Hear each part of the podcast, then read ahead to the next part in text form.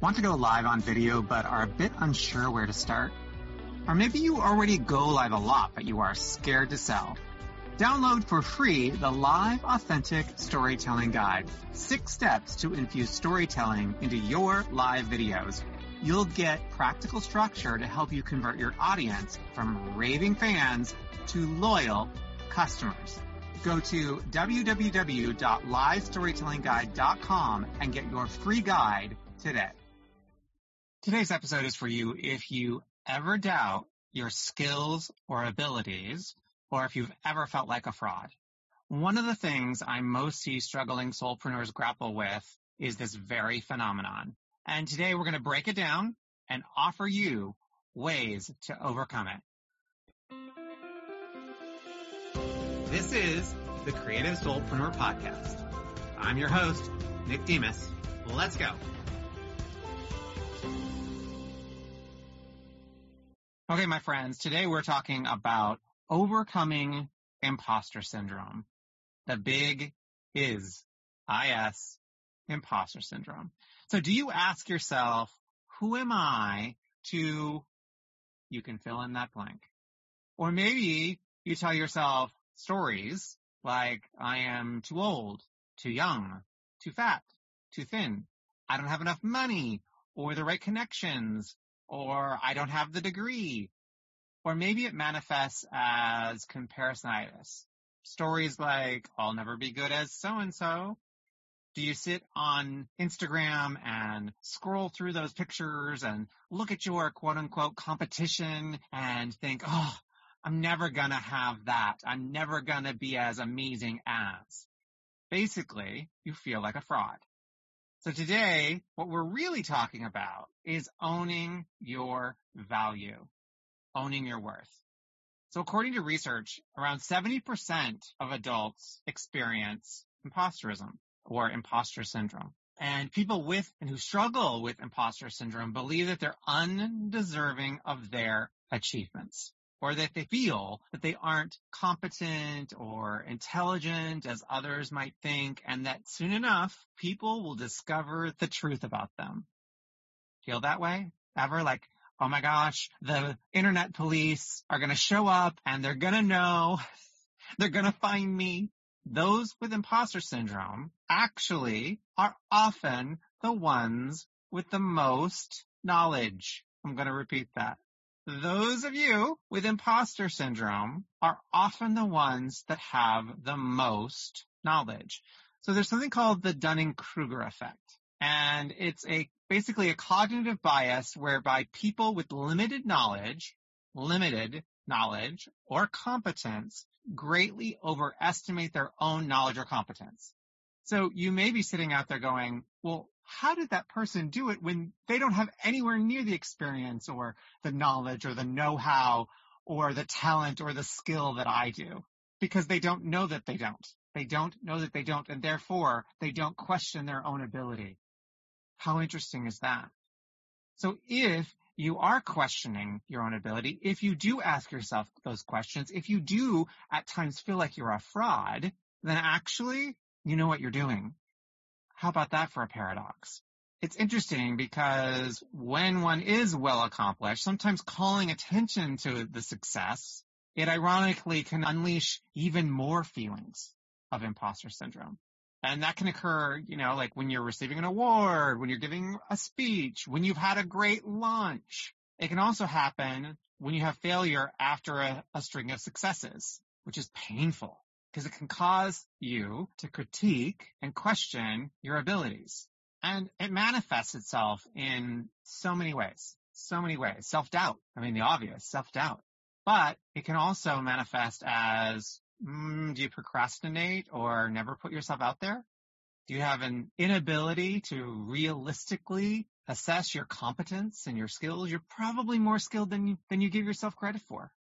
Are you super sensitive to even constructive criticism? I know for me, when I was in the theater world, when I would get notes from producers when I was directing or as a writer from the director, I could be super sensitive.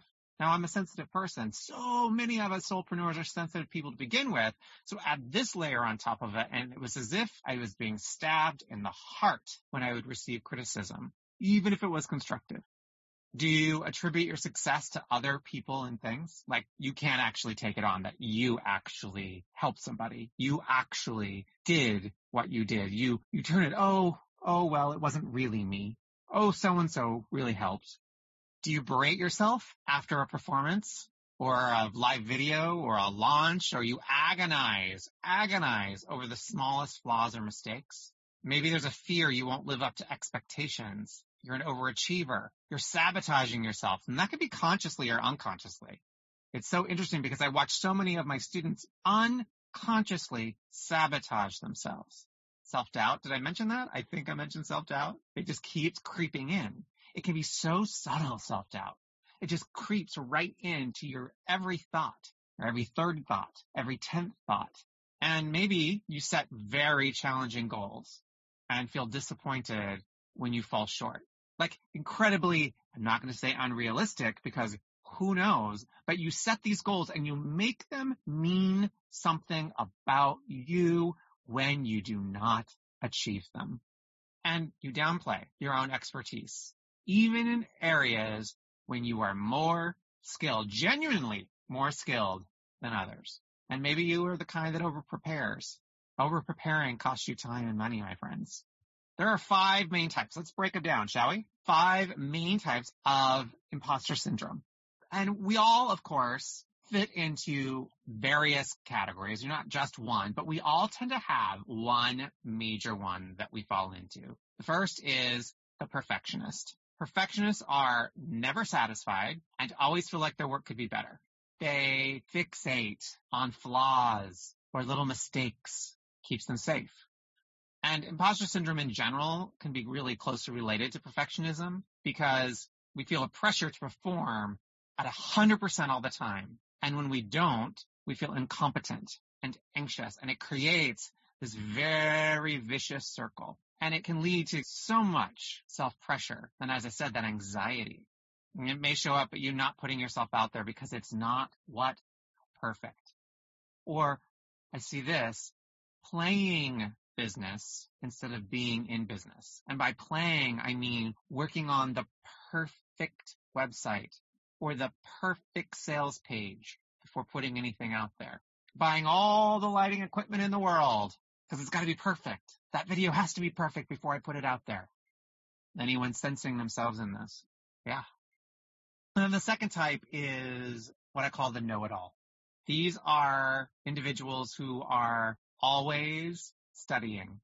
Now, I want to say this. I am a big fan of taking courses and I am a forever student. However, there is forever student and there is forever student and not putting oneself out there consequently. Because even though they are highly skilled, they underrate their expertise. And so they take another course, they take another workshop. They can't actually accept that they're an expert. They take every course and every program out there and they are a forever student rather than trusting their knowledge, their wisdom, and their intuition. And then the third type, the superhero. Because these people feel, I, I almost said because I, which I'll get to in a second, because these individuals, these people feel inadequate, they push themselves as hard as possible. Sometimes working 100 hours a week trying to accomplish, trying to build a bigger business. But in that process, it leads to burnout. It can lead to chronic illness and disease. And I say I because here is the category that I fit in. In fact, my partner Michael calls me super yogi because he will see me overwork. And he's like, okay, super yogi. Okay, super yogi. Let's take a break.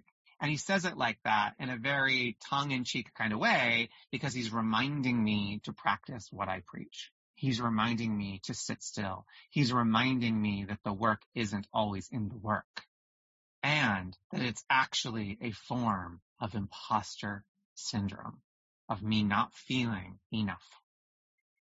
And then the fourth type is the first. people that are the first are, well, they set incredible goals for themselves and then they feel crushed when they don't get it right or it doesn't blow through the roof on their very first try.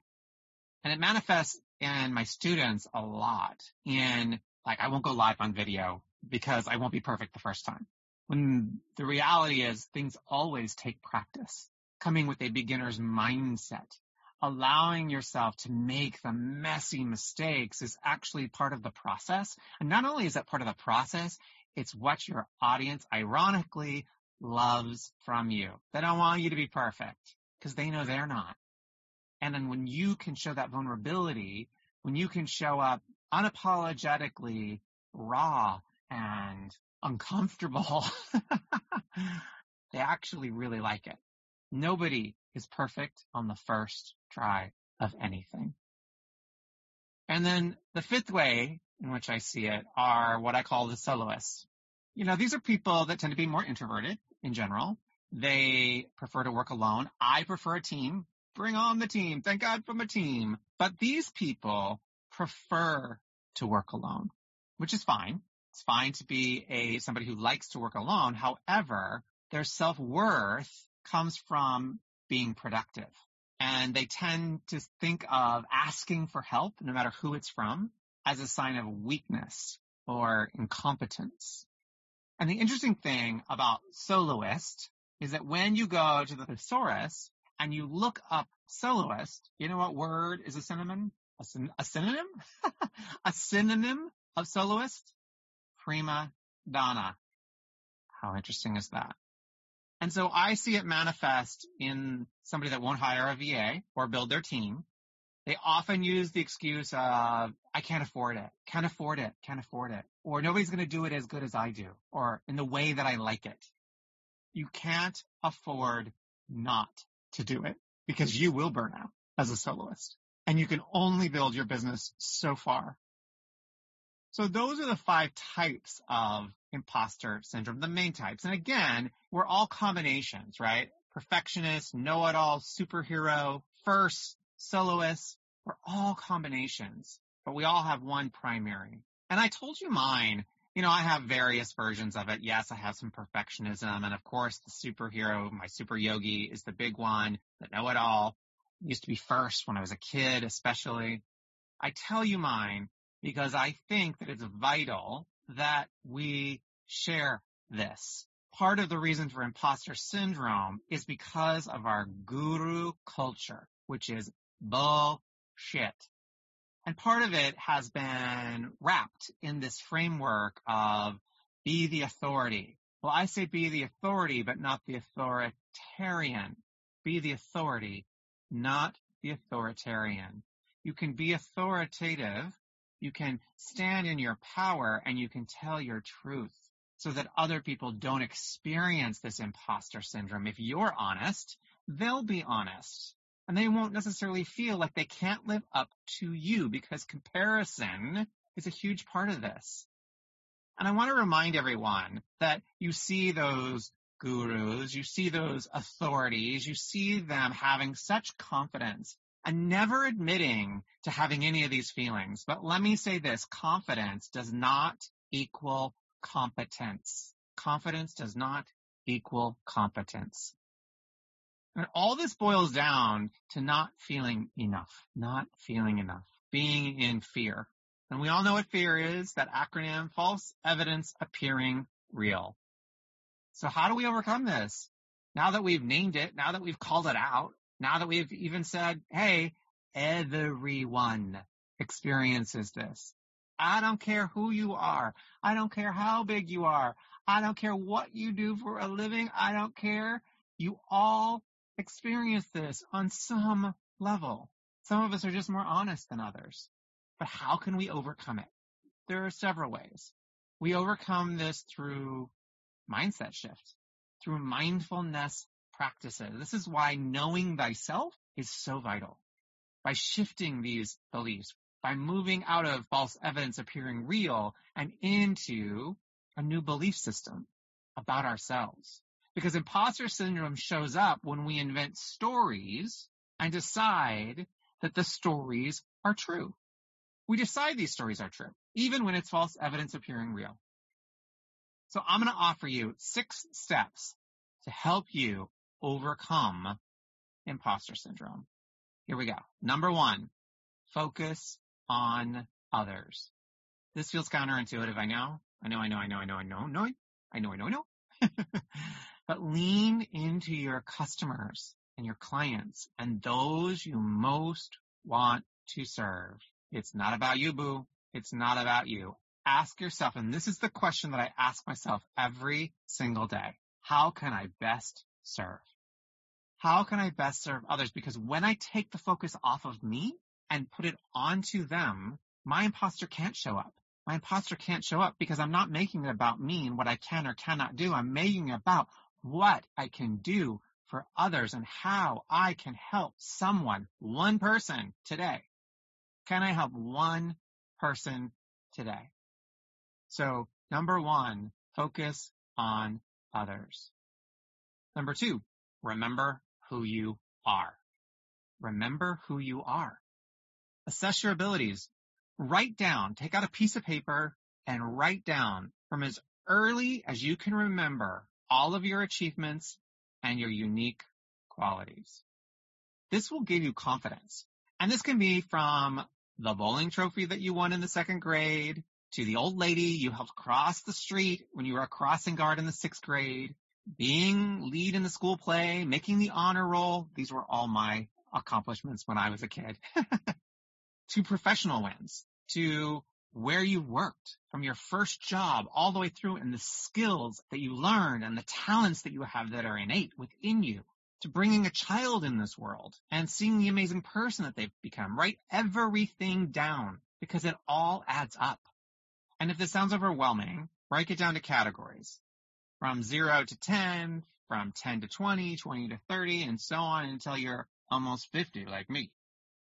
And here's a bonus tip on this. Create a list of stories from that list. Write them down. What did you learn or overcome in each of them? And begin to share it with your audience. Begin to share it with your audience. Because when, again, you focus on them and not you, you can use your stories, but focus it on them.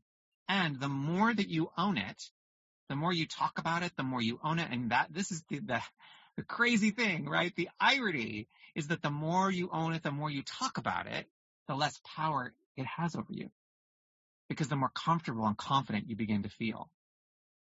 So then number three, lean in to the unknown.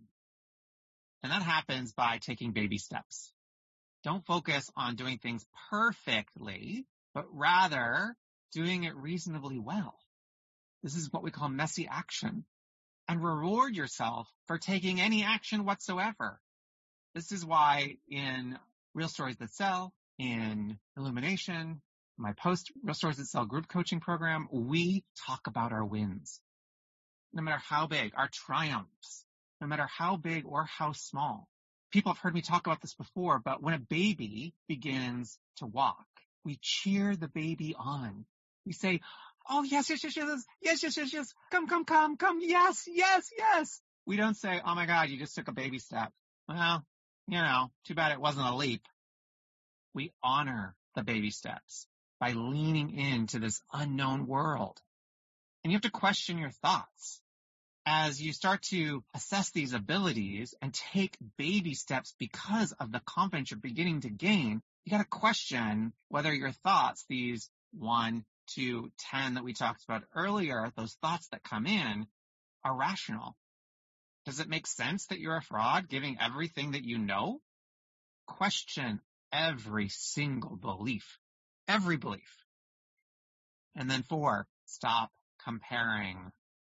I know, comparisonitis. Every time you compare yourself to someone else, you will find fault with yourself that fuels the feeling of not being good enough. We can always find something in somebody else that we like, admire, that we don't possess. Stop following people on social who trigger you. Yep, you heard me say it. Stop following people on social who trigger you. I don't even follow much of anyone. I have to say to my friends now, oh yeah, I've kind of stopped. And here's why. Focus on being a leader, not a follower. Focus on being a leader, not a follower. Leaders don't compare. They don't compare and despair. They are too damn busy leading. Lead the pack. Number five, allow your feelings. Because even as I say this, even as I say, I'm out there being a leader, I do, of course, see some things. And of course, there are times when I compare, but I gotta allow those feelings. Don't fight the feelings. Lean in and accept them. It's only when you acknowledge the feeling, those core beliefs can be dismantled, the ones that are holding you back. Because you got to acknowledge, feel, no matter how uncomfortable those feelings are, feel them and then let them pass through. We don't want to dwell. We don't want to wallow. We don't want to be a wallower in our feelings. But we also don't want a spiritual bypass. We don't want to ignore them because guess what? What we resist persists. It'll come right back. So feel it. Allow it. Let it pass through. And then do what? Take action. And then six, remember your why. This is vital. Why did you start your business in the first place? Why? When you can remember your why and focus on others, you ain't got time to be worrying about how good or bad you are because you're in your why. What are your core values? Are you aligning with them? And the more you align with those core values, the more this imposter stuff goes away. Because as Marianne Williamson says, our deepest fear is not that we are inadequate. Our deepest fear is that we are powerful beyond measure. It is our light, not our darkness, that most frightens us. We ask ourselves, who am I to be brilliant, gorgeous, talented, fabulous? Actually, who are you not to be? You are a child of God. Your playing small does not serve the world. There's nothing enlightened about shrinking so that other people won't feel insecure around you. We are meant to shine as children do. We were born to make manifest the glory of God that is within us. It's not just in some of us. It's in everyone. And as we let our own light shine, we unconsciously give other people permission to do the same. As we're liberated from our fear, our presence automatically liberates others. Powerful. That is so powerful. Because as I said, imposter syndrome, the big IS, what is IS? Is. And what is is? Is means to be. To be. So the six, one, focus on others. Two, remember who you are. You are a powerful being of light. Three, lean into the unknown because that is where all of the greatness is. Four, stop comparing. We are all here for our part, our dharma, what we are meant to do. Five, allow your feelings. Don't ignore this. Only persist. And six, remember your why. Connect to it every single solitary day. Because when you move through this imposter syndrome, that is when you are truly in service. And a little reminder, imposter syndrome is IS, can be transmuted into B. So just be. And that my friends, is how to move through imposter syndrome. If something resonated for you today, DM me at Demas on Instagram. Love chatting on Instagram with all y'all. All y'all. That was very Oklahoma. Love it. And please go and subscribe to the podcast. Leave us a review so we can spread this word to more people because that's how it works. Thank you so much for tuning in. Go out there overcome imposter syndrome and be.